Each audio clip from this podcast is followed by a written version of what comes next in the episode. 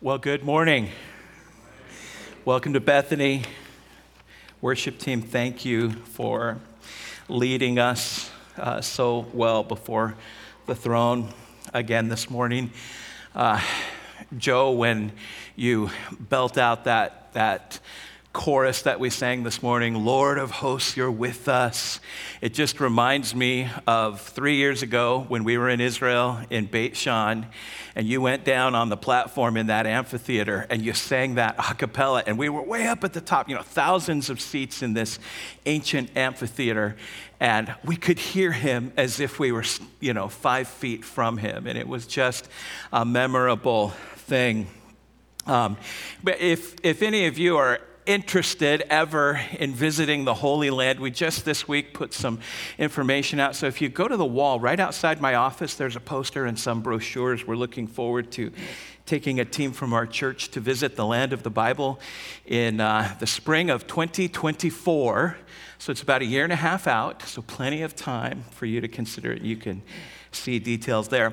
I hope you have your Bible this morning. If not, grab one from the uh, seat under the seat near you. But we want to open them together this morning to 1 Timothy chapter 2. Last week we looked at the New Testament. Uh, examples of women in ministry. We've been focusing in on this topic this month. What does the Bible teach us? What is the Bible's blueprint for women in ministry. And we saw last week many of the powerful ways that women serve the Lord in the New Testament, including serving as co laborers in the gospel. Uh, they were facilitators of house churches, hosts who brought people into their homes. Um, they were individuals who were highly trusted servants. One we know carried one of Paul's letters to the church for him. We know that they're uh, blessed as, as prized servants in the church, the term deaconesses associated with certain women in the New Testament. And in all of these occurrences, I hope that along with me, you were struck at how powerfully God loved and used women throughout the pages of our Bible. And this morning, we're going to look together at what will be for me the most challenging, uh, divisive passage of Scripture I have ever taught in 28 years at this church. Everybody just say, uh oh, right? It's coming. So I, I wore my best tie today. Um, I, I, I, want you to like me uh, as we approach something. I, I said in your notes, this chapter contains enough material, it's a powder keg ready to explode. And that the ways that we understand 1 Timothy 2 can blow up friendships, blow up churches all around us. And that is why we must carefully, fairly approach the scriptures and look at them together. Let me just set the, the, set, the scene for you. This is a quote from Dr. Albert Mohler, one of the top evangelical leaders in our country today. And Mohler, and this is a quote from 2004, so this isn't a brand new quote, but Mohler said this the gender issue may well be the critical fault line for contemporary theology. He saw it nearly 20 years ago, what was happening in our culture, and he said, This is the fault line. Controversies over the issue involves basic questions of biblical authority, of God's order and design for creation, and Christ's purpose for the church. And I think Mohler is absolutely right. I, I brought a, a stack of books here uh, to show you some of uh, what has comprised my study. This book is called Women in the Church. Um, this book was written 20 years ago. 10 years after it was published, they came out with a second edition. And then about five years ago, came out with a third edition. This is unheralded. This book is an exposition of 1 Timothy 2, verses 9 through 15, six verses of scripture, and, and is in its third print. This is almost unparalleled in Christendom to have a, a study this deep and so broadly received, done uh, by Andreas Kostenberger and Thomas Schreiner, uh, first rate evangelical scholars. I have this other book called God's Design for Man and Woman, and this was written by Andreas Kostenberger, who also contributed to this text, along with his wife Margaret. Both of these individuals are seminary professors who love and teach the Word and exposit that whole field. This is perhaps a bit of an older book, edited by John Piper and Wayne Grudem, called Recovering Biblical Manhood and Womanhood. And each of these books are first rate in their scholarship and expansive in their breadth.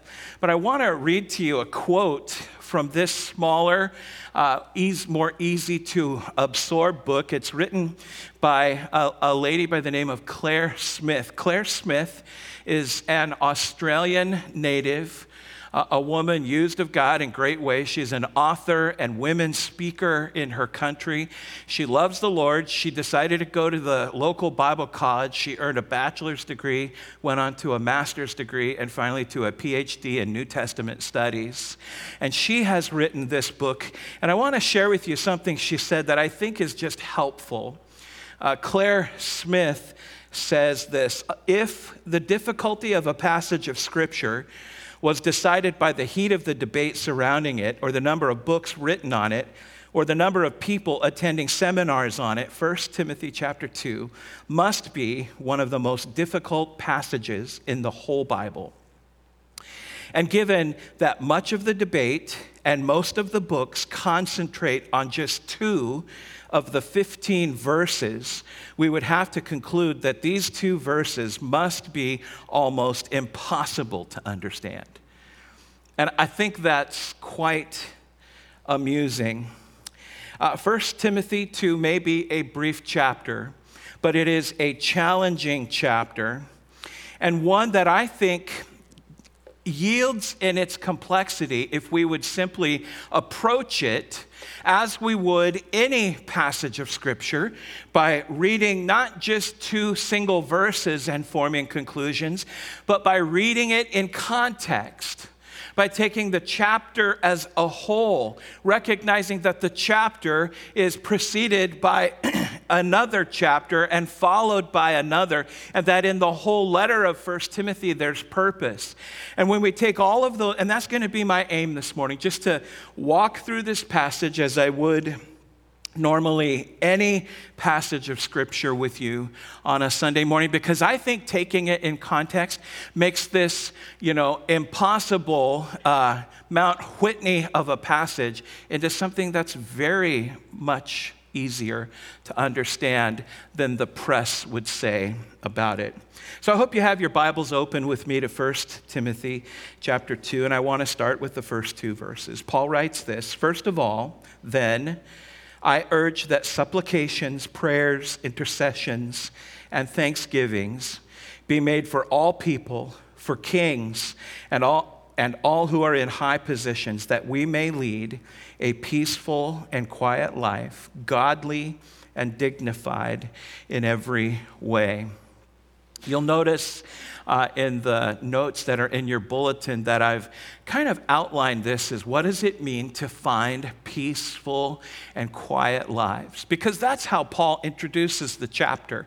This is the theme that he's going to lean into. And he begins by giving us a description of the importance of a stable society. He says, first of all, then, I want you to notice that this passage begins with the word then. And this lets us know that what follows is actually dependent on what precedes it in chapter 1. And in chapter 1, without walking through the entire chapter, I will summarize by saying that Paul here is going to charge Timothy two things. He's going to charge him to resist false teaching. We see this in verses 3 through 7, and then at the end of the chapter in verses 18 through 20. And between those two sections of warning about false teaching, he's going to highlight the gospel the gospel of God's grace toward sinners. God's grace towards sinners, whom Paul said, of whom I am chief. So these two themes are going to encompass chapter one. Watch out for false teaching and remember the gospel. And as we come to chapter two, he says, first of all, then, based on watching out for false teaching and the power of the gospel, and what follows is going to carry forth for, from it. In other words, you could say, therefore, it is in light of the gospel and the need to defend it that Paul is going to urge Timothy and the believers in Ephesus to whom he is writing to make it their priority to make supplications and prayers and intercessions and thanksgiving for all people, particularly for kings and those who are in authority. And that begs the question why does Paul admonish Timothy so strongly that they are to pray like this? And I believe the answer to that question is this because social stability, because a society that is upright and even keeled and ordered, social stability is a blessing. And when the gospel impacts the leaders of a society, those positions of power that, that order and lead civil discourse, when the gospel impacts the leaders, it has a way of filtering downward to the benefit of all. A just and stable society is a better society for everyone who dwells in it, particularly for Christians who have been called to live quiet, godly lives. And when a society is stable, we have the permission, the capacity to do that, to live stable and godly lives. Second, Christians are to pray these prayers that are pleasing to God because God wants all to be saved. Look with me at verses 3 and 4. Paul writes, This is good and it is pleasing in the sight of God our Savior, who desires all people to be saved and to come to the knowledge of the truth. God wants all people to be saved. Somebody say, Amen. God doesn't only love and desire for some people to come to know Him. God's heart of benevolence and love is that everyone would come to know Him, to come to place their faith in Him, to receive forgiveness for their sins. That is the benevolent heart of God toward mankind. And God wants us to join Him in that task in a particular way. He wants us to join Him in prayer. God asks us to pray, and when we pray for the salvation of others, we are praying a prayer that reflects the very heart of God. How amazing is that? We read in other places, you want your prayers answered? Pray in keeping with God's will. To them who pray in accordance with God's will, it will be granted. And, and, and, here we have this promise that if we are people who will do as Paul is commanding the believers in Ephesus, who Ephesus, which was a booming Roman city, packed with people, lots of spiritual diversity, and Paul says to them, You need to pray. Pray for people to come to know the Lord. Pray for the rulers. Pray for the kings. And as we are involved in that kind of ministry, we will be helping to live out the blessings of a stable society. Because when God answers prayer for people to come to know Him and for leaders to be influenced, society becomes much more ordered. And the next thing we're going to see is that Paul gives the reason that praying for the gospel to work, even in a city like Ephesus, is powerful. And he's going to focus here on the nature, the universal reach of the gospel itself. Look at verses 5 and 6. He says, For there is one God, and there is one mediator between God and men, the man Christ Jesus, who gave himself as a ransom for all, which is the testimony given at the proper time. Paul reminds this group through Timothy and the people in Ephesus, he reminds them of this truth.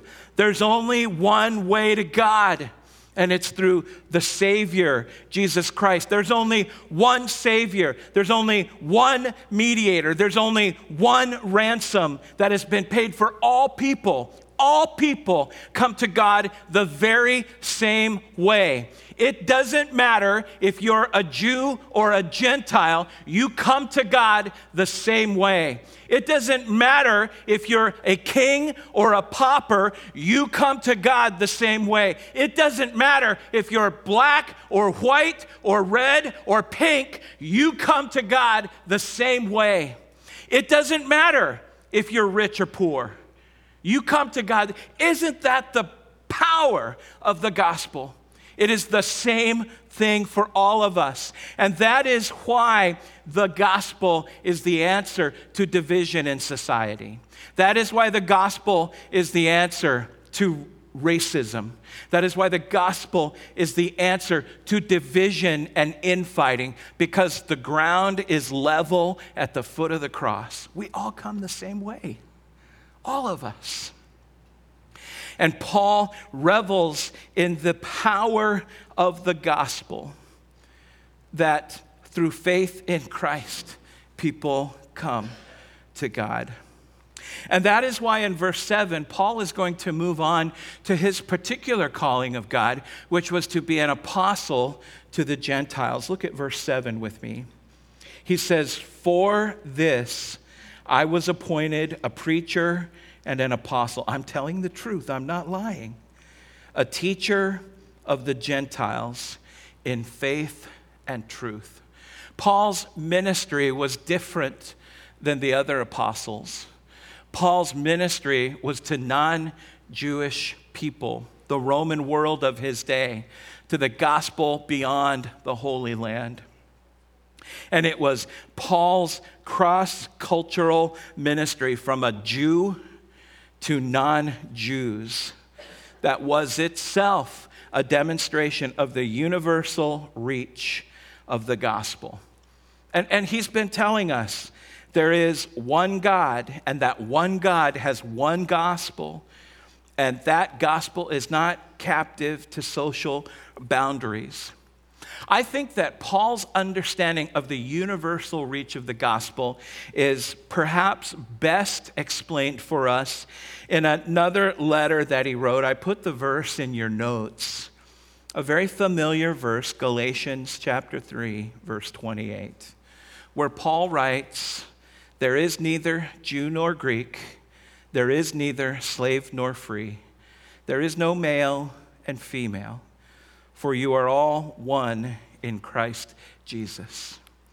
Paul is saying in Galatians the same thing he's saying here. There is one way to God, and it applies equally to everyone. We all come to God on the exact same basis. In Galatians, he's writing about the power of the unity of the body of Christ because we come together. You may know that that verse, Galatians 3:28, is what some have called the silver bullet verse uh, in the debate on men and women and their roles in the church. Um, the, those who would uh, argue for an egalitarian understanding of Scripture would say, see, there is no male or female, we are one in Christ. And they would use that verse to trump anything that teaches role distinctions for men and women. And at times, I feel like they'll use that verse to erase other verses out of the scriptures. But the simple meaning of Galatians 3:28 in its context is not that the distinctions between people are erased. That is not what Galatians 3:28 is teaching. What it is teaching is that it is highlighting the unity of the gospel and its power to reach everyone equally. But it's not saying that there's no difference between those things. Here's how I know that because Paul, when he taught in the New Testament to Jews who came to put their faith in Christ, you know what he told them? Keep obeying the law, you Jew. You're in Christ, but keep the ceremonial law. Keep, keep the holidays, keep doing that stuff. I know that we are in Christ, but that's your background. Gentiles, when you come to Christ, don't obey the law. Jews, you keep doing the, the law. That's our calling and our people. He didn't erase the distinctions. When, when a person who was enslaved came to faith in Christ, what did Paul tell that slave to do? He told them, You serve your master as though you were serving the Lord Jesus because you actually are. You continue in the state that God has placed you in. You don't try to extricate yourself from that by any and every means, but you remain content in the state to which God has called you. He did not erase the distinctions between slave and free in the rest of his teachings, nor did he erase the distinctions between men and women. Men and women are different. Men and women are called to different functions. What Galatians 3:28 teaches us is that no matter who you are, you come to God in one and only one way, just like everyone else. Do you see that, church? That's the power of the gospel. With the remainder of this chapter now, Paul is going to address those who are united in the gospel by addressing two distinct groups in the church. He's going to address men first, and then he is going to address women. He's going to talk to both groups about what it means, as he introduced in verse 2, to live godly and dignified in every way in society. And the first thing we're going to see about men, and you can write this down, is that men are called to live lives that are marked by holiness and prayer. And he does this in verse 8 of chapter 2. Paul writes this I desire that in every place, men should pray, lifting holy hands without anger and quarreling. I want you to note in verse 8 a second occurrence of the word then. I desire then. In other words, I desire, based on what has come before this, about the, the joy of living in a properly ordered and stable society. Men, your function in God's design and order for stability, social stability, is going to this. Guys, you need to lift holy hands in prayer without anger and quarreling. What does it mean to lift holy hands? And that would mean that your lives need to be holy so that when you pray, you are coming to God in a right spirit, with a right heart, that you're not out of sync with your worship demonstration, that your worship demonstration rather would be completely congruous with your heart that you're praying as a holy individual, and that as you come to pray and lift your hands before God, you would do so in a condition where you are walking with God and in sync with God. And furthermore, Paul is instructing here men about what they are to do when believers gather together. And I think that this is evident with the phrase in verse 8 I desire then that in every place the men should pray. That in every place. This is referring to the spread of the gospel in society as Christian communities began to pop up. We see this phrase in every place used frequently in the New Testament to speak of the spread of the gathering of believers in assemblies, in communities. We see it in uh, 2 Corinthians chapter 2. We see it in 1 Thessalonians chapter 1. I've included in your notes Uh, so obvious, uh, a citation from 1 Corinthians 1. Notice that verse. Paul says in 1 Corinthians 1 to the church of God that's in Corinth, to those sanctified in Christ Jesus, called to be saints together, with all those who in every place call upon the name of our Lord Jesus. So, this command in every place has in its conception that gatherings of believers is the context, that it's the assembled body of the church, the assembly of the congregation. That is where men are to lift holy hands in prayer. As we consider the debate, many would take what we haven't come to yet and would say, well, that's not for every church. That was just for a particular thing in a particular church at a particular moment. And that's part of how they confine and give eh, what I think is a wrong context to Paul's teaching. I would say to you this that's not at all what this is saying. These are instructions given to believers who gather in every place. This was not just instruction for Ephesus, this was instruction for all gatherings of believers. That everywhere believers gather, men were to come and lift holy hands in prayer. How will Christian men contribute to a properly ordered and stable society? They will do it this way Men, you need to be men of prayer. But Paul isn't just asking that prayers be offered, but also that the manner in which those prayers are offered, the manner must be consistent with the gospel. It is to be offered by godly men.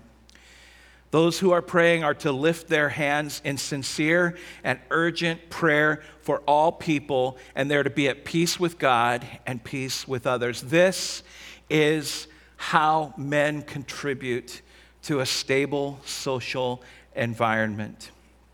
And the holiness that Paul is commanding men is to be a holiness that is characterized by the absence of anger and quarreling. I do not think that's coincidental. Guys, how many of you in your lifetime have struggled with anger? Just lift your hand up. It, it's nearly universal.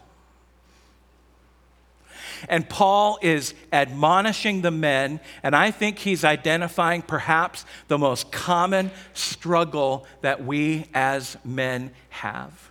And he says, You need to come and you need to pray, lift holy hands. Your heart needs to be in keeping with your mouth, that you're a godly guy. And when you come, how will you contribute to a, a, an ordered society, to social stability, that you will come to God and you will do so in the absence of anger and quarreling? Men, you gotta, you gotta take that impulse to anger and you need to work on it.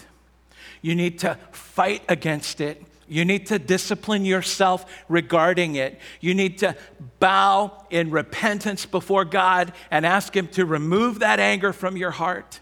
And you need to quit being an angry man and you need to be a composed and godly man instead. If men would quit, with the selfish, sinful reactions of anger, oh, how much better would our society be? That we would be men of decorum and self control. And Paul is admonishing men guys, this is your battleground to work on. He orders that men would come to, I desire that in every place men should pray lifting holy hands without anger or quarreling. And now, having addressed the men in verse 9, he's going to turn to the ladies. And he says in verse 9, likewise also, that women should adorn themselves in respectable apparel with modesty and self control, not with braided hair and gold or pearls or costly attire, but with what is proper for women who profess godliness with good works. As Paul turns now to women and is going to talk to them about how they would contribute to an ordered society, to, state, to social stability. Paul is going to say, ladies, that I'm going to say it this way that your talk and your walk need to go together. That there needs to be harmony between what you say and what you uh, aspire to and how you live your lives. His instruction to you, ladies, is not on anger management as it was to the men, but rather he's going to talk to you about your presentation, about your conduct and your demeanor. And he's going to say this, ladies dress modestly. Your appearance, ladies, shouldn't be brash or provocative or showy. But your behavior like your dress, is to show restraint and modesty and to model good judgment and self control. This is what God wants from you, ladies. And, and he recognizes that in addition to understanding how you present yourselves in the assembly of the church and in society in general. He wants you to be proactive in doing good. He says, Here's what I want to draw attention to you not how you look and dress, but how you live. There's to be a visible correlation between your talk and your walk. Ladies, somebody say amen. Your, your life needs to reflect the fact that you are a worshiper of God. It ought to be evident in you. And this brings us to the two verses that have been the focus of so much of the debate on women in ministry uh, verses 11 and 12. There has been so much said and written and dialogued about about the understanding and application of these 29 words in our Bible. Only 19 words in the Greek New Testament. And this has been the powder keg of society. All right, ladies, take a breath with me. Verses 11 and 12. Paul writes, Let a woman learn quietly with all submissiveness. I do not permit a woman to teach or to exercise authority over a man. Rather, she is to remain quiet. Paul writes in verse 11, let a woman learn. That's very straightforward command. Let a woman learn.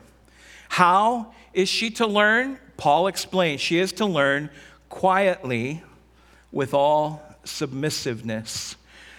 At the very least, this part of the verse tells us that women are to be part of the learning process. Uh, he, he introduced this way back in verse 4. Women are to come to a knowledge of the truth of the gospel as part of the learning process, but they are to come to that knowledge in a certain way as they come to the knowledge of the gospel and their growth in the gospel, they are to come to that knowledge not by challenging or disputing what is taught, but rather they are to have minds that are willing to learn and hearts that are ready to obey. And like their manner and their dress and their conduct in general, their manner of learning is to display a quiet decorum. And following his instruction about what women are to do when teaching occurs, this comes as an instruction, but they are also told about what women are not to do. Paul says they are to learn, but he says they are not to teach or exercise authority over a man. At face value, these verses are saying that learning and teaching are two different activities. One is okay for women, the other is not. In the specific situation, and I want you to hear this, he's talking about the specific situation being addressed in this chapter. And that specific situation being addressed is the public community gathering of the body of Christ, the church. When we come together in every place, when the believer's body, the, the, the church comes together, that it is in that context that these instructions and these verses are saying that when it comes to teaching in the gathered Christian community, that the women are to keep quiet, that they are not to be the teaching Te- teachers. Teaching is someone else's responsibility, not theirs. Now, I want to take a breath here. And I want to remind you of something. Paul is not saying that women are not competent to teach. And Paul is not saying that women should never teach. Because as we are aware of the rest of Scripture, we know that the Bible encourages women to teach. The Bible encourages women to teach other women and children specifically, and we see that in Titus and Ephesians and 1 Timothy. We know that Paul commended Timothy and Timothy's own instruction because he, he calls Timothy a great leader in the church who had received formerly from his mother and his grandmother great amounts of teaching. And Paul, furthermore, urges all believers to teach and encourage one another as they sing together. And as we have seen, women are included in activities in the Christian assembly that have kind of the, the, the side effect or, or, or or the potential of teaching, such as when women would prophesy in the church, both Old Testament and New. And also when women would pray. All of those contexts can involve a form of teaching, but those activities are not what Paul has in view in 1 Timothy 2. What he has in view in 1 Timothy 2 is a certain sort of teaching in the Christian community gathering and that sort of teaching women are not to do. Now, it's amazing the nature of the disparity. In uh, Claire Smith's book, she writes, I thought this was so interesting. She said that in her homeland of Australia, she was involved in the debate on whether women should be ordained to the ministry, pastoral ministry in her country. And a young non Christian reporter interviewed her and asked her, Miss Claire, is there a verse in the Bible that says that women should not be ordained in the congregational leadership? And she said, Yes, there is. And she quoted verses 11 and 12 that women should keep silent in the church, that I do not permit a woman to teach or, or have authority over a man. And the reporter said, What was that verse?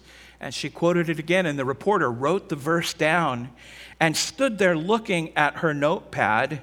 And Claire uh, uh, Smith was readying herself to then explain the verse, but the young reporter stood there looking at the words she had scribbled down from Claire's memory.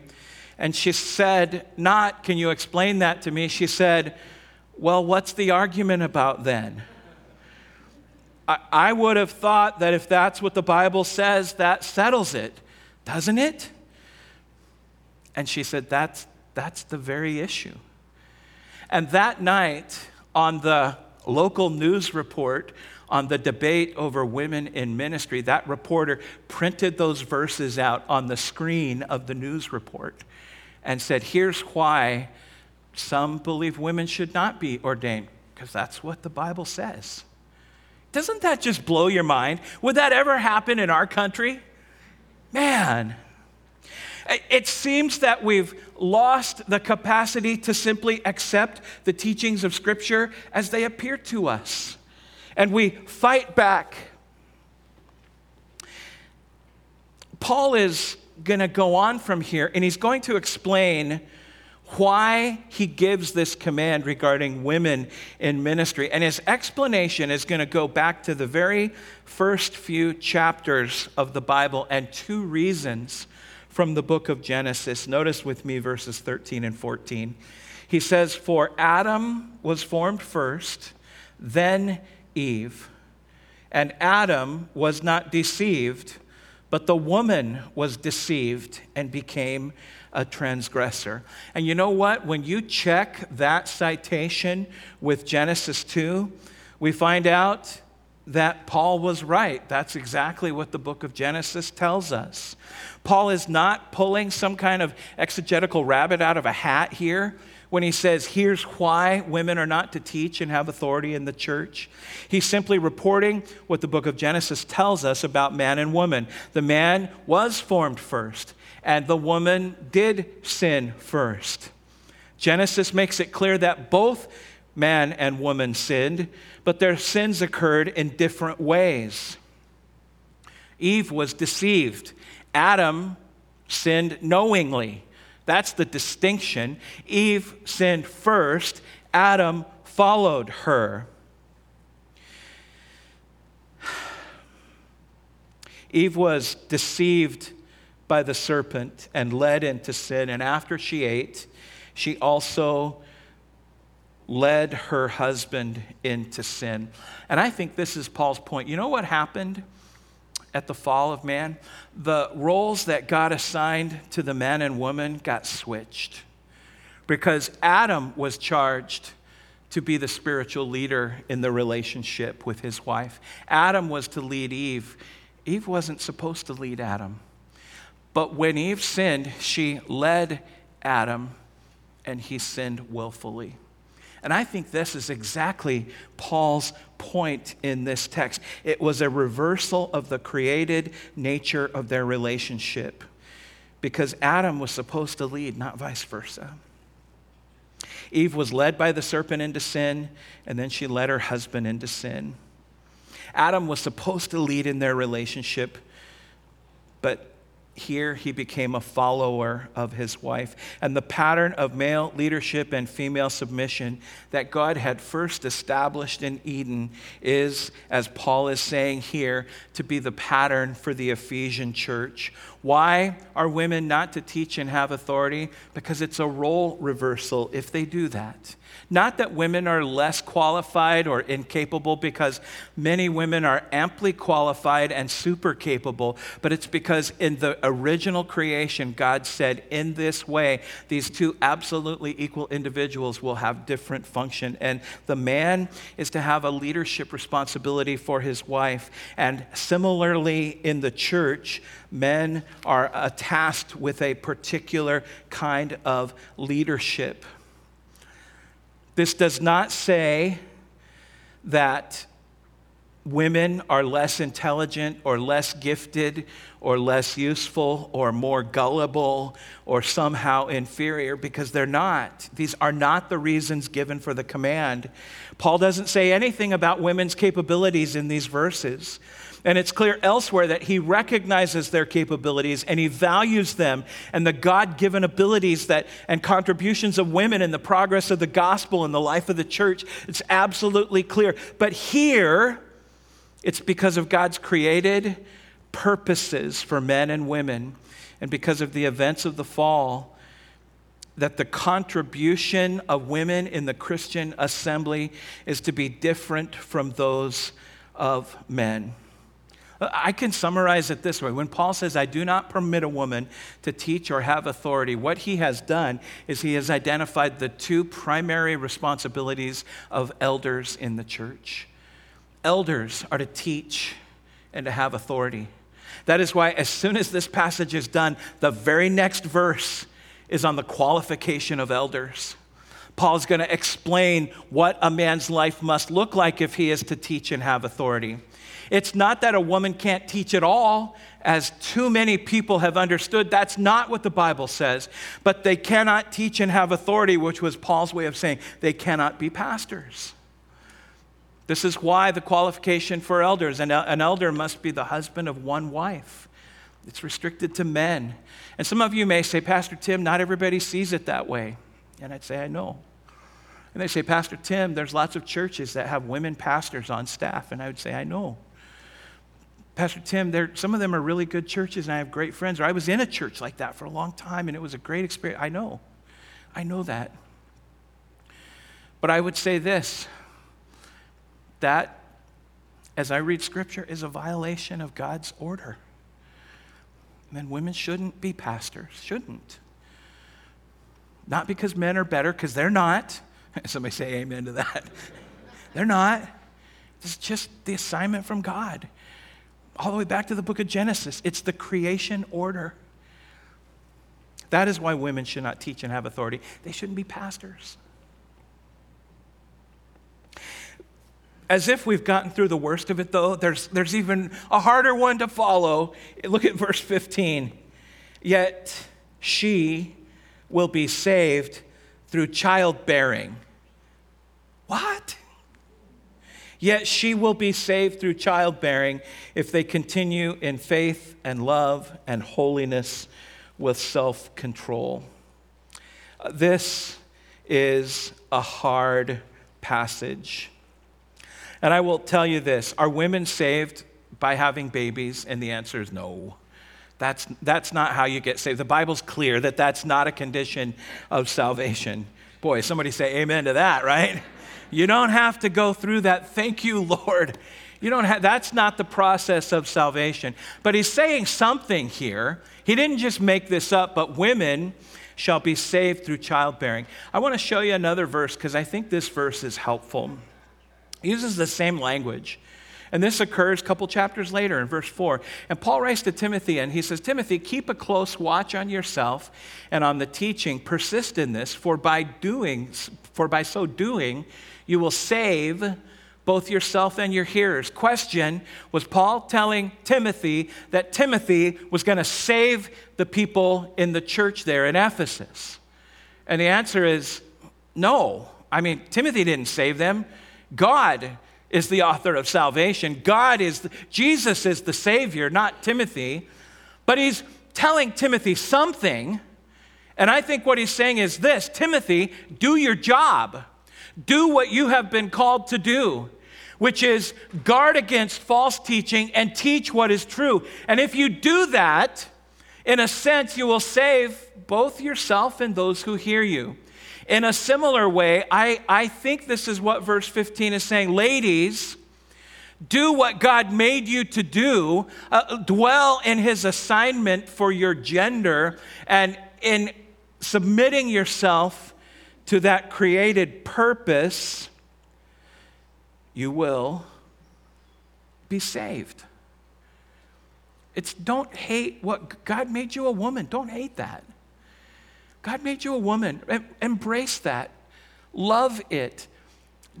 There's a, there's a beautiful lane of traffic for women in society. That's your lane. Like, love that lane and do that lane. And don't, don't despise whom God has made you to be and how God has made you to function. And that if you would do that, ladies, you would contribute greatly to an ordered society. You would contribute greatly to what it means to have lives that are marked by peace and quiet. Ladies, you don't have to have kids to be saved. But you should be content with the roles and responsibilities that God has ordained for you. And that might mean having children, or it might not. And it might mean getting married, or it might not.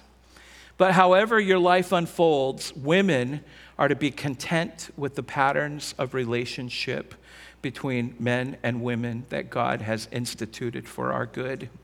And by all means, ladies, teach, but not in the way that the pastors, the elders, do with authority given from God because that is their role.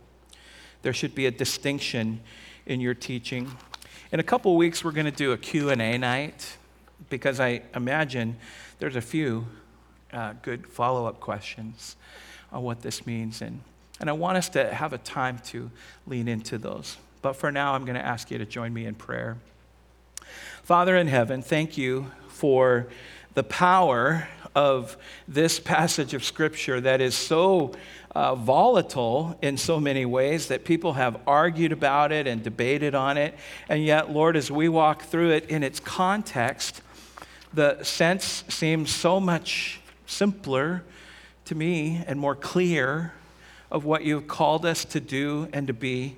Lord, I thank you for the purpose with which you have created men and women. And I thank you for the functions that you have given them that are different, that we are perfect complements one to another. And I pray that we would esteem the valuable contribution of women, though in this passage, Paul makes clear they're not to be pastors. Lord, thank you. The church would not exist without women. We would not have the power of the gospel without women. May we never forget that. May the women of the church, Lord, be affirmed and esteemed in their own hearts as you have intended that they would be. And may we listen well to your spirit. It's in the name of Jesus I pray. Amen.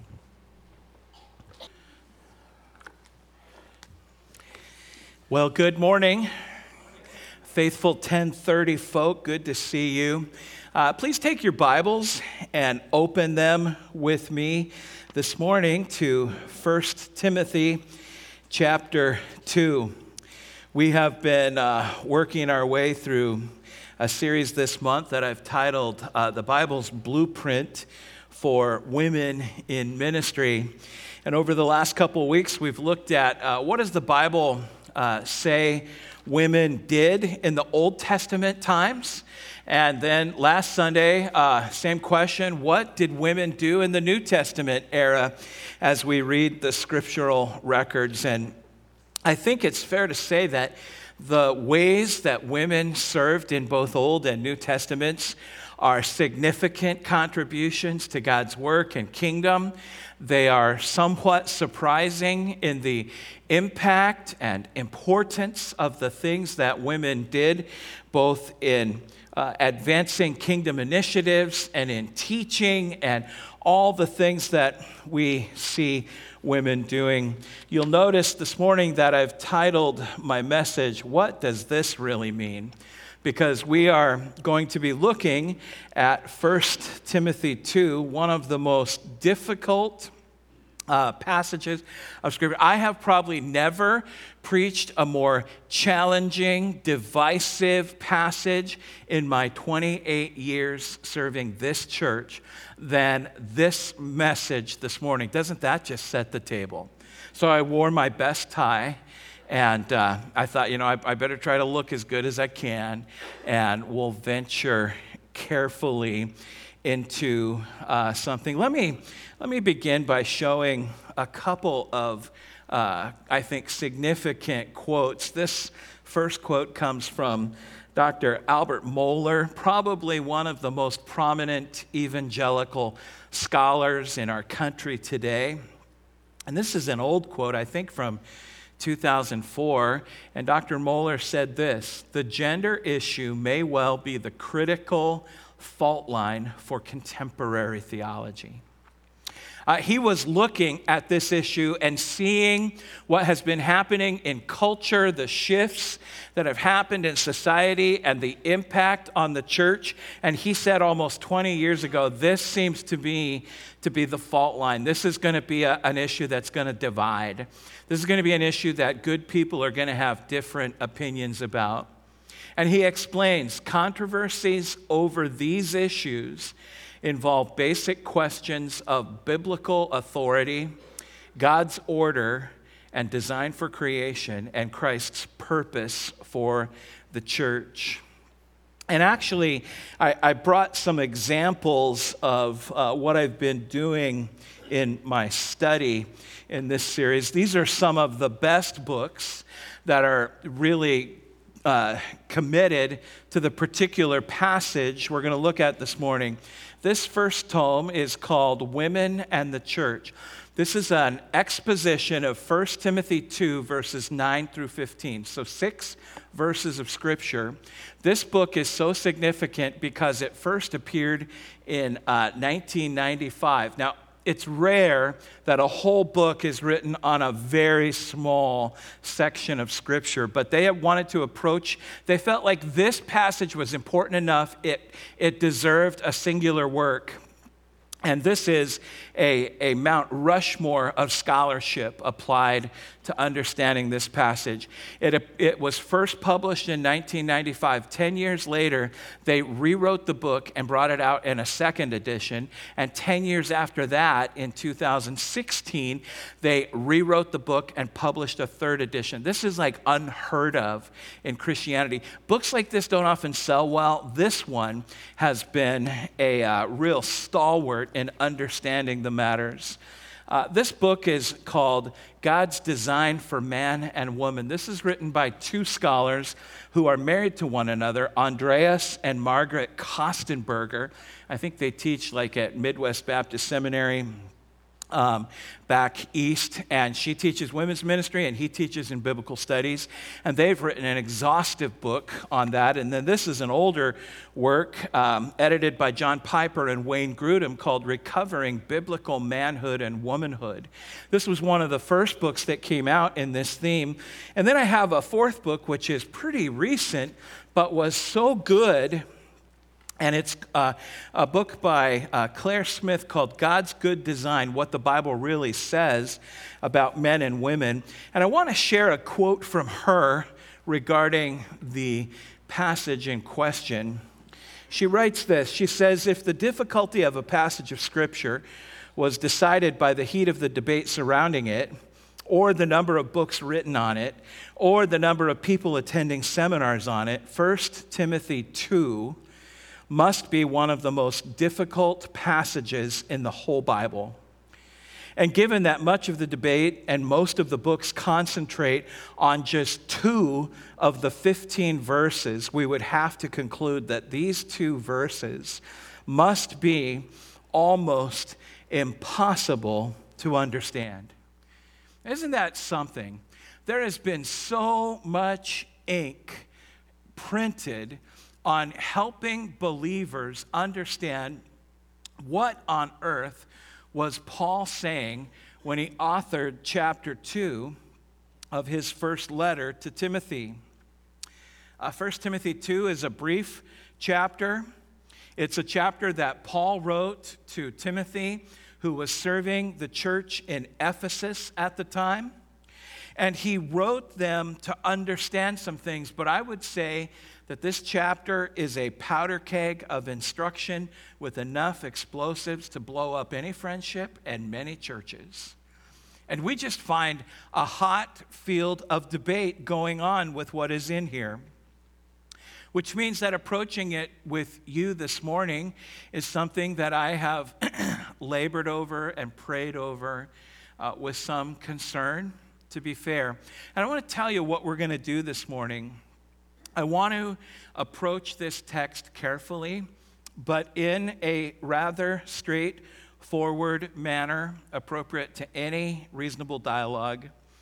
I want us together to listen to God's word, uh, having open hearts and discerning minds. And my desire is that the Lord would show us together what He wants us to understand about Him and his ways. I'm going to approach this chapter like I do almost any chapter, trying to look at it in its context and help us understand together. And one of the things that I note about this passage is that it is introduced to us with the theme of finding peaceful and quiet lives. Look with me at 1 Timothy 2, the first two verses. Paul writes, First of all, then, I urge that supplications, prayers, intercessions, and thanksgivings be made for all people, for kings, and all who are in high positions, that we may lead a peaceful and quiet life, godly and dignified in every way. Why does Paul write this chapter? He's writing so that his hearers might find dignified, peaceful, and quiet lives. And because of that, I want to uh, frame these introductory verses around what I see as Paul's instructions for prayers to be offered.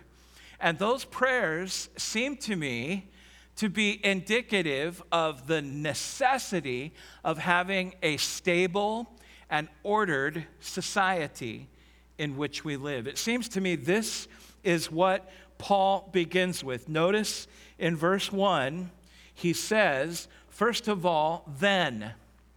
You see the word then, and that means that what he is about to say is contingent on what precedes it.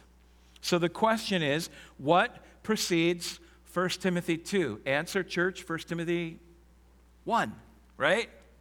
And in 1 Timothy 1, what does Paul write about?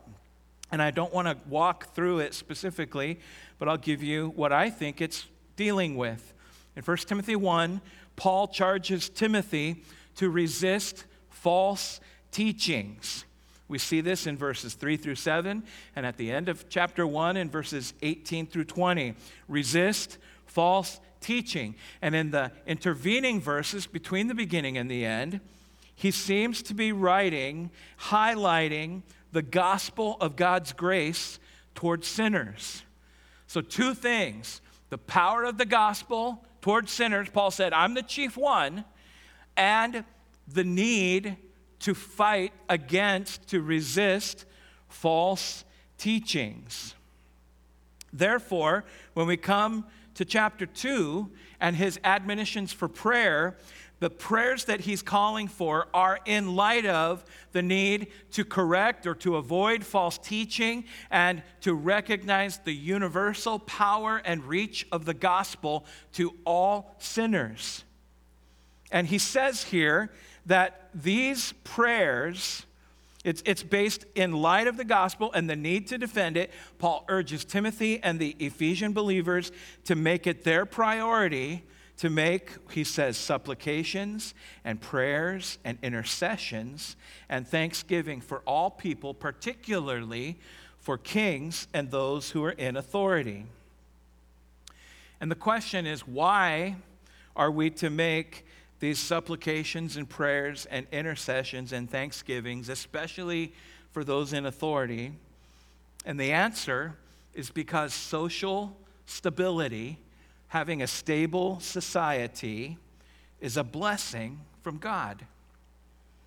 That when the gospel impacts even the leaders of a society, those who are in positions of power, and based on that impact, the gospel then begins to filter downward to benefit all of the citizens in society, that is a good thing. That is what results in a stable and a just society, a society that is better for everyone, particularly for Christians, whom it gives freedom then to live godly, quiet lives. So Paul says, Pray, pray for those in authority, because we want the gospel to be that which is going to create kind of an atmosphere over our society. We want a stable and structured society. The second thing that I see Christians are to pray because these prayers are pleasing to God and because God wants all to be saved. Look at verses 3 and 4. He continues, This is good, and it is pleasing in the sight of God our Savior, who desires all people to be saved and to come to the knowledge of the truth. God wants all people to be saved. That is God's benevolent heart attitude. The Lord is willing that none should perish, but that everyone would come to everlasting life. Question Does everyone get saved? Answer no. But God's benevolent heart toward mankind is that they would. He would that all be saved, but that's a decision each person must make for themselves whether to repent and believe. But Paul is acknowledging that God's heartbeat is that he wants everyone to be saved. And so he's calling on the believers in Ephesus under Timothy's teaching to begin to pray. Pray for others and pray particularly for leaders in society so that the gospel will do its work, that more people will come to saving faith. And he wants them to understand that the reason that this praying is great, the reason that this praying is powerful, is because of the universal reach of salvation. Look at verses 5 and 6. He says, For there is one God, and there is one mediator between God and men, the man, Christ Jesus, who gave himself as a ransom for all, which is the testimony given at the proper time. He says there is one way to God. There is one Savior. There is one mediator. There is one ransom that has been paid for all people. He's, he's correcting this note. He says there's not one God for Jewish people, Jewish background believers, and another God for non Jewish background people. No, there's one God, there's one way to God, and it is through that one ransom and one sacrifice of Christ.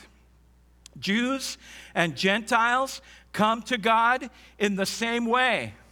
Kings and paupers come to God in the same way. It's that one ransom that was paid that is perfectly suited to all people. Everyone comes to God in the same way. Listen to me, in our culture today, this is important. We all come to God the same way. We believe and we repent, and it doesn't matter if you're a man or a woman. It doesn't matter if you are black or white or, or Asian or pink or whatever you are, you come to God the same way. It doesn't matter if you're rich or poor. It doesn't matter if you grew up in the church or you didn't. We all come to God the same way. Somebody say, Amen. This is the gospel. And Paul is focusing on the unity that the gospel brings in society when people respond. And it doesn't matter who you are, we all come to God in the same way. And that gospel message is perfectly suited to every kind of person that exists because we all come through faith in Christ. And this is why Paul, in verse 7, is going to move on to talk about his calling as an apostle. Look at verse 7. He says, For this I was appointed a preacher and an apostle. I'm telling the truth, I am not lying. A teacher of the Gentiles in faith and truth. Paul was accosted, criticized by Jewish background believers who didn't understand why he, a Jew, would take the gospel to non Jewish people. When we read the book of Acts, he was followed and his ministry was, was attacked, and they tried to cause division at Paul's teaching. We see Paul having to come back from his first missionary and report before the elders in Jerusalem and, and fight for the reasonable expectation that Gentiles didn't have to become circumcised in order to be saved because some of the Jews were saying, if you want to be part of us, then let's get the knife and make you look like one of us. And Paul's like, wait, wait, wait, they're not Jews. Why would they do that? That's not for, that was for us, not for them. And Paul is identifying the fact that his ministry was universal in nature because the gospel was for all people and not just for Jews.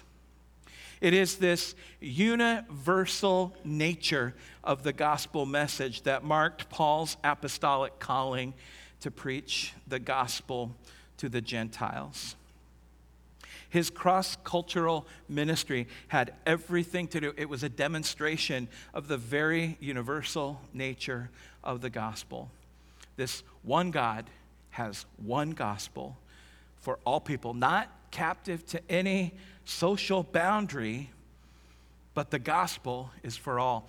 This may be nowhere more clearly expressed by Paul than in another verse that I put in your notes this morning, Galatians chapter 3 and verse 28. Notice there, Paul says, There is neither Jew nor Greek, there is neither slave nor free, there is no male and female, for you are all one in Christ Jesus. This is Paul's declaration of the unifying nature of God's kingdom and the gospel The gospel brings us all together without distinction of who we are. In the debate over the role of women in God's church, this verse, Galatians 3:28, is um, has been called the silver bullet verse of those who would argue for an egalitarian understanding where there's no distinction in roles between men and women for today. And they would say, "See, look, Galatians 3:28, there's no male and no female. We are all one in Christ." And they use that verse to simply uh, override any other passage that teaches anything different or I think sadly they try to use this verse to erase some of the verses that teach a distinction. They say, see, there's no distinction. Here's how I'd respond to that. That's not what Galatians 3 is talking about. Galatians 3 is talking about the unity of the gospel and the unity of people in Christ. But it doesn't mean literally that there are no longer Jews nor Greeks. Because I would say this what did Paul say to Jewish people who came to faith in Christ? He said, Keep the law, you know, be circumcised, celebrate the, the festivals, uh, let, us let's, let's continue, and because this is how God brought us to Him. He has taught us through the law. Keep the law. What did Paul say to Gentiles who came to faith in Christ? He said, Don't keep the law. That's not for you. It's not yours to do. It's for the Jews, not for you. He, he maintained the distinctions between Jews and Gentiles throughout his ministry, even though they equally come to God. What was Paul's counsel to slaves who were who were new men and women in Christ. He said, Serve your master as though you're serving the Lord. He didn't tell them, run away from that slavery, escape it, do whatever you can because slavery is bad, which it is. But he said, listen, you need to be content with the state that God has called you in, and you need to serve your master as though you're serving the Lord. If he will let you go free, that's great. Take advantage of it. But if they won't, then serve well, serve admirably if, there, if the distinction between Jews and Gentiles continued after Galatians 3:28, if the distinction between slave and free continued after Galatians 3:28, then the distinctions between men and women continued after Galatians 3:28. Galatians 3:28 does not teach that there is no longer distinctions, but that there is unity in the gospel. I hope that makes sense to you because that's an important understanding in this passage. The gospel is the great unifier. The gospel makes us equal in Christ, though it still recognizes distinct roles and functions in society. They, they, say the ground is level at the foot of the cross. We all come to God in the same way. And I see that's what Paul's teaching. He's teaching in these opening verses all these things that will contribute to a stable society. It's why we are to pray, it's why we are to pray for our leaders, and it's why the gospel is so significant. With the remainder of chapter 2 now, Paul will address those who are united in the gospel by addressing two distinct groups. He's going to address men and then women. And he's going to he's going to try to explain what it means for men and women to be godly and dignified in every way, as he introduced in verse 2. And for men, in verse 8, he says this write this down men are called to lives of holiness and prayer. 1 Timothy 2:8 Paul writes, I desire, I desire then that in every place the men should pray, lifting holy hands without anger or quarreling. Notice again the use of the word then. I desire then, meaning that what he's saying is based on what precedes it. It's based on the gospel and the need to defend it against false teaching, and it's based on the ways that men will contribute to a stable society. How will they do that? Well, Paul is going to explain that they do that by praying, lifting holy hands. Lifting holy hands means that your life needs to be holy. That when you pray, you are coming to God in a right spirit with a right heart, that your prayers and your life are not out of sync with one another, but they are in sync, that you are a godly man who is praying. Furthermore, Paul is instructing on what Christians should do when they come together at public gatherings of the church. And this is evident in that phrase in verse 8 in every place. I desire that in every place. That particular phrase is significant. Paul will use that, that description of in every place to talk about the growth of the kingdom in the early days of the church. He will use that specific language in 1 Corinthians 1, in 2 Corinthians 2, in 1 Thessalonians 1. And I included in your notes the recitation of the verse from 1 Corinthians chapter 1. Note what it says.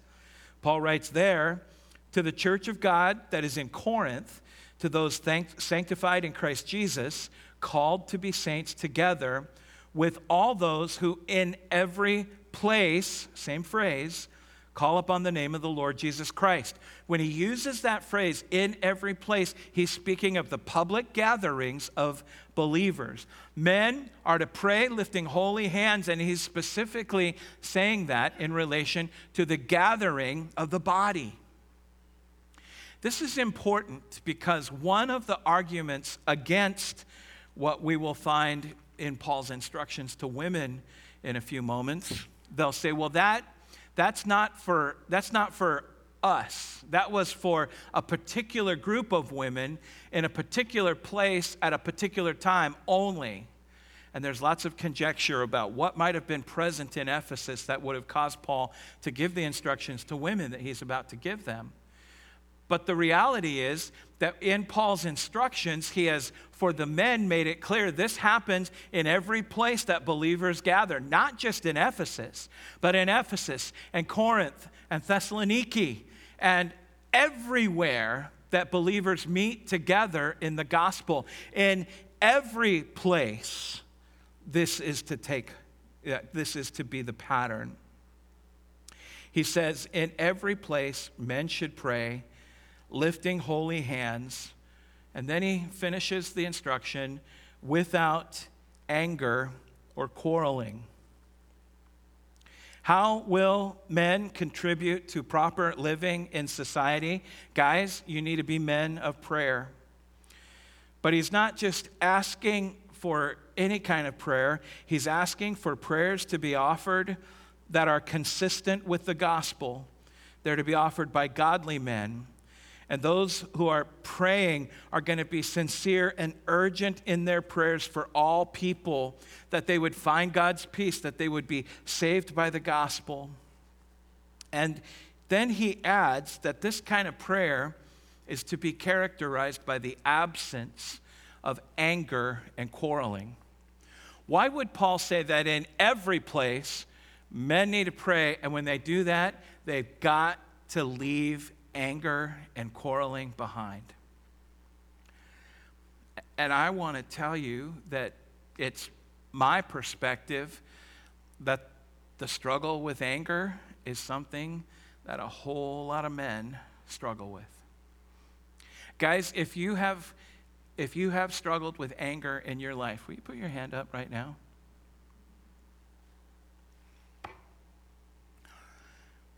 very common very, very common. It's part of the baggage of being male. We, we struggle with this. And Paul is saying, listen, men, you want to be a godly man, you want to you want to live in keeping with what God has assigned you to, then you need to be a godly man. You need to pray for all and those especially in authority, and you need to do it checking anger and quarreling and leaving it behind you. Because most men have battled in this particular war. And so, guys, it's as if Paul is saying, listen, That anger that you fought with, that anger that has caused so much havoc in your life, that anger that contributes to a disordered society, you've got to work on that. And you need to fight that spiritual battle and you need to leave that stuff at the door because that's not what God has called you to do and be. You need to be a godly man. You want a quiet and peaceful life? You better fight the fight with anger and quarreling in your own heart. And if you do that, you will be well on your way to know what it is to live in the kind of existence that God has really meant for you to have.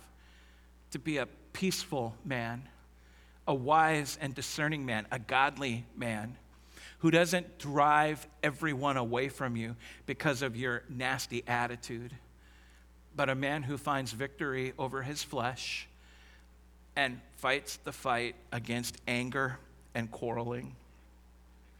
This I see as Paul's admonition to men in general, in every place that men gather. And he's going to move from men now in verse 9, turning his attention to women. Look at verses 9 and 10 with me. These verses say, Likewise, also, that women should adorn themselves in respectable apparel with modesty and self control, not with braided hair and gold or pearls or costly attire, but with what is proper for women who profess godliness, with good works. And as I see these first verses of introduction, I put it this way in your notes Women are called to align their talk, what they say, what they uh, assent to with their words, and their walk, their very lives. That there needs to be an alignment between those two things. And Paul's instruction to women isn't anger management as it was with men, but rather his instruction to women is ladies Watch your presentation, watch your conduct and your demeanor. He tells women, ladies, you should dress modestly. Your appearance should not be brash or provocative or showy. And your behavior, much like your dress, is to show restraint and modesty and to model good judgment and self control. And, and Beyond that, ladies, that you would pursue doing what is good. You see, what is to draw attention to you is not how you look, ladies, but how you live. And there should be a visible correlation between your talk and your walk.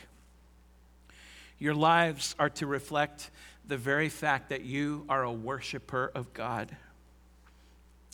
And this brings us to the two verses that have been the focus of so much of the debate on women in ministry verses 11 and 12. So much written about these two verses. Book and book and book and book to understand two verses, 29 words in the English translation, just 19 words in the Greek, which it was originally written in. And these are Paul's words.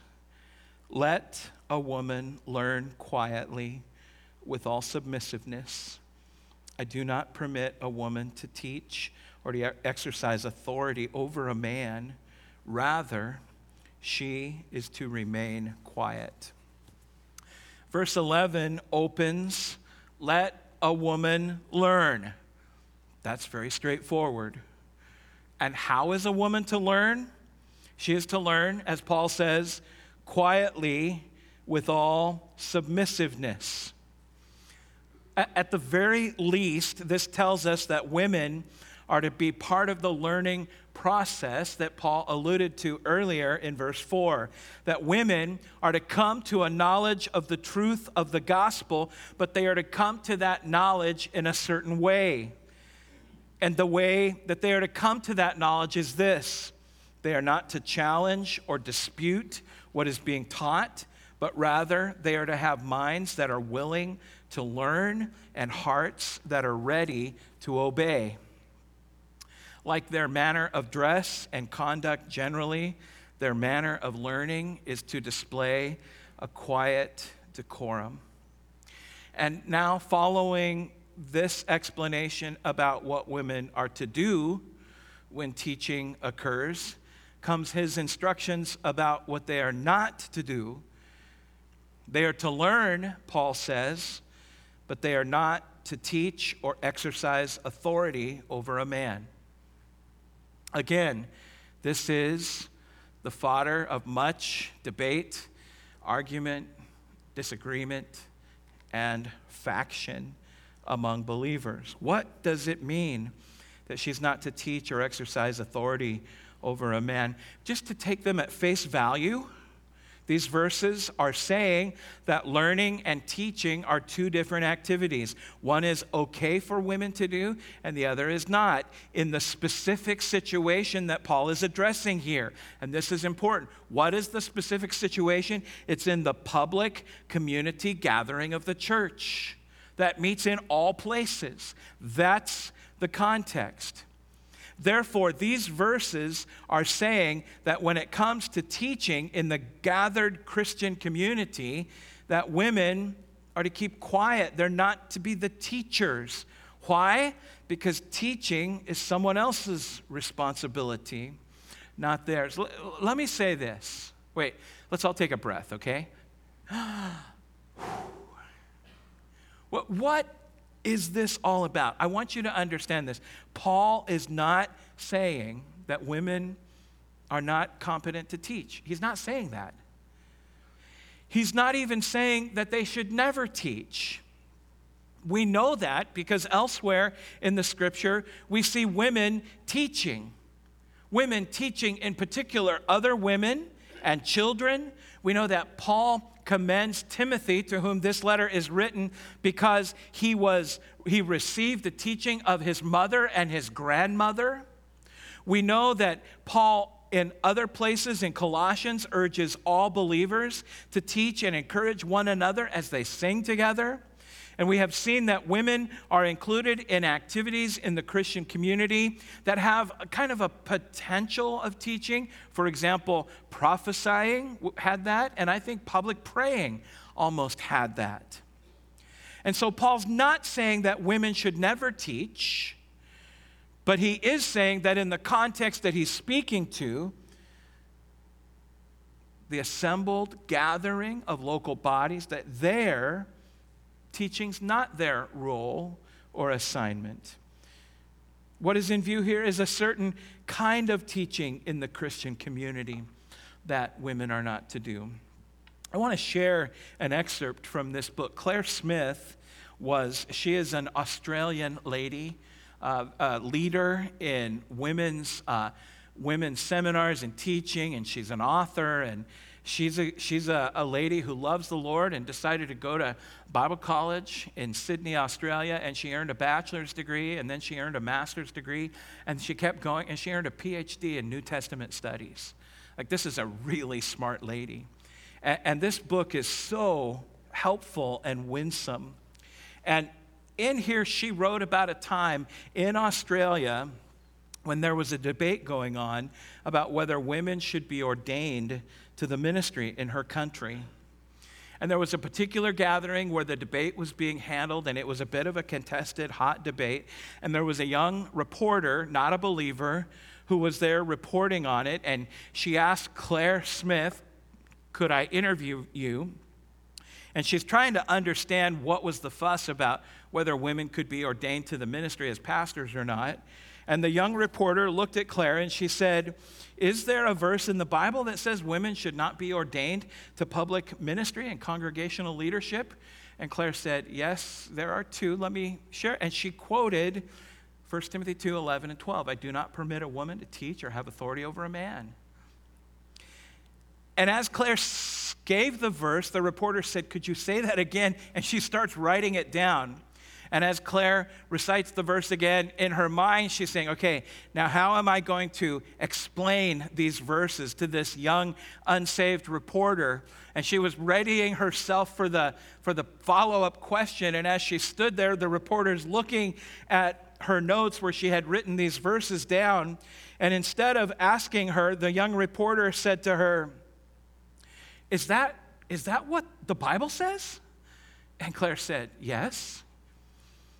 And the young reporter said, Well, what's the argument about then? I would have thought that if that's what the Bible says, that settles it, doesn't it? And Claire Smith smiled and she said, Well, you might think that, but certainly that isn't the case. That night, when the news report appeared on the news stations there in Sydney, this young reporter had her spotlight thing. She typed out 1 Timothy 2 uh, 12 and 13. She typed those verses out on the screen for the news people to read, saying, Here's what the debate is, but it certainly seems that there's a very good reason that people are thinking that it shouldn't happen. And I just thought, That's crazy. Could you see that happening in our culture? Never. And yet, that's how one unsaved person, she thought those verses were pretty self explanatory.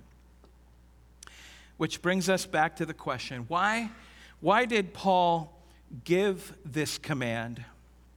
And, and he's going to take us back to a passage we looked at at the beginning of this study. He's going to take us back to the book of Genesis. Look with me at verses 13 and 14. After saying, I do not permit a woman to teach or exercise authority over a man, rather, she's to remain quiet. Verse 13, for Adam was formed first, then Eve. And Adam was not deceived, but the woman was deceived and became a transgressor. And when we read Genesis chapter 2, we find that Paul's instruction here is absolutely correct that Adam was formed first and that Eve was deceived by the serpent and that Eve had sinned. Paul is not pulling some exegetical rabbit out of a hat when he says these things. He's simply reporting what the book of Genesis has already said about man and woman that, that man was formed first, but that woman sinned first. Genesis makes it clear that both sinned, but their sins occurred in different ways. And instead of trusting the truthfulness of God and His word and His goodness, Eve was deceived by the serpent and led into sin. And after she ate, she also led her husband into sin. And I want you to see this. I think this is so powerful. Why is Paul explaining this prohibition about women teaching and having authority in the church from the book of Genesis? And he goes back to Genesis, and I think he's saying, look, back in Genesis, when sin came, the problem was that the roles got reversed because Adam was supposed to be the leader, but Eve ended up leading Adam into sin. The roles got switched. And that's where the whole problem began the reversal of the created nature of their relationship, because Adam was supposed to lead Eve, not vice versa. Eve was led by the serpent into sin, and then she led her husband into sin. And Adam, who was supposed to lead in their relationship, became the follower of his wife. What we see is that the pattern of male leadership and female submission that God first established in Eden is, as Paul is saying here, to be the pattern for the Ephesian church. He's saying that the disruption of that pattern seen in the fall is not to be repeated. Excuse me. He's saying that women are not to usurp the male leadership that God has provided, but instead they should willingly accept these God given differences in gender responsibilities. And it's not because women are less intelligent or less gifted or less useful or more gullible or somehow inferior, because they're not. These are not the reasons given for this command. Paul says here nothing about women's capabilities.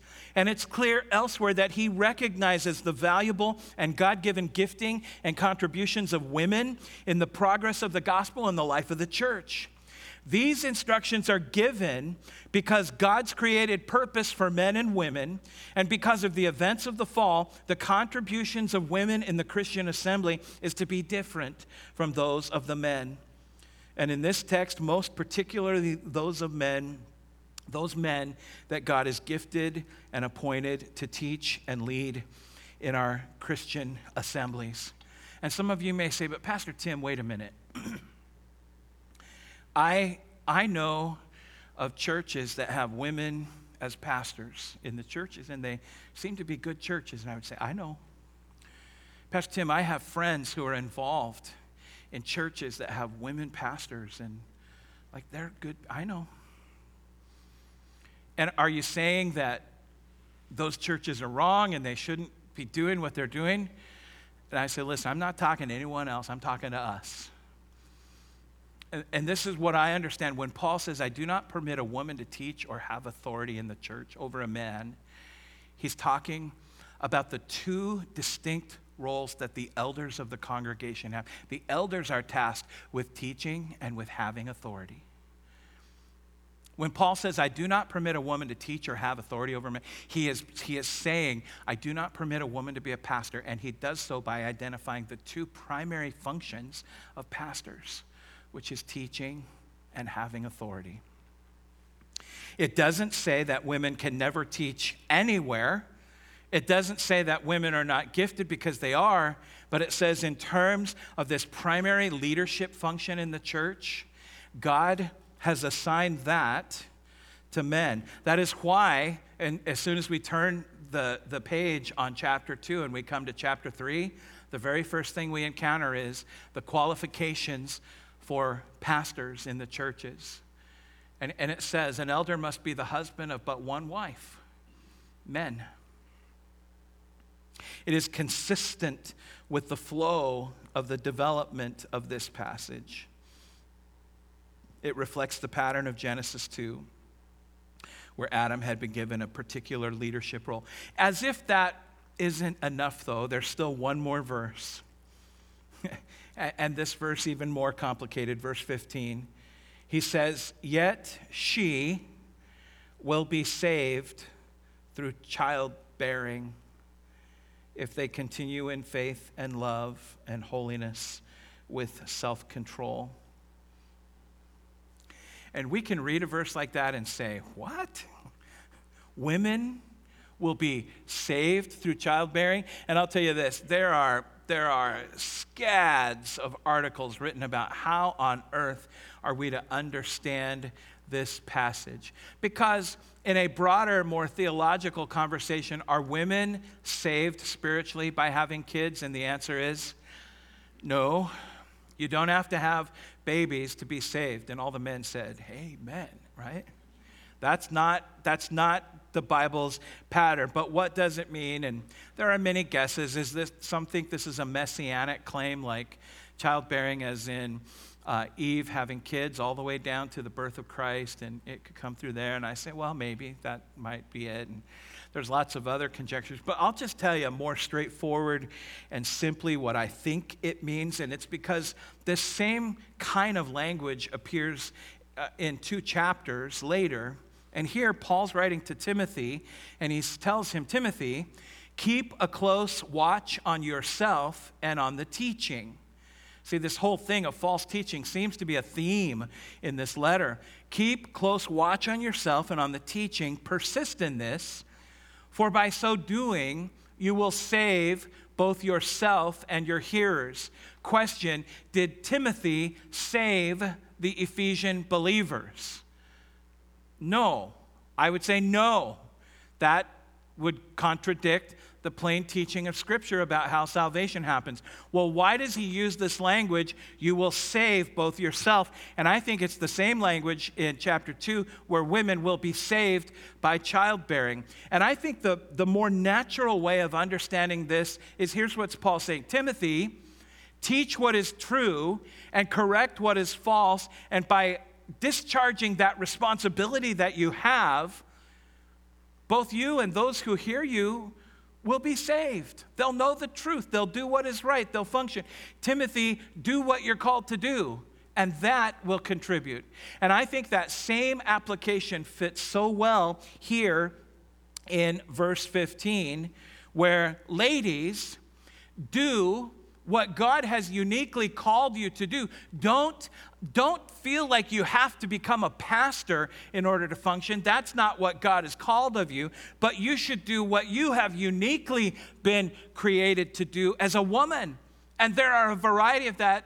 Perhaps first and foremost is bringing new babies into existence. And he says, if you will continue in faith and love and holiness and self control, do what God has uniquely called you to do. And in so doing, you will fulfill your purpose. How do we find peaceful and quiet lives?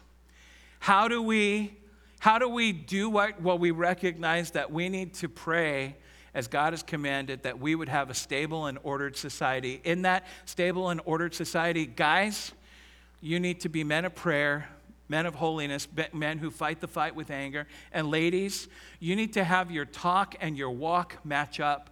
Live quietly and in submissiveness as God has called for you to do in the beauty of femininity and to be that kind of godly woman used of the Lord in the myriad of unique things that only women can do.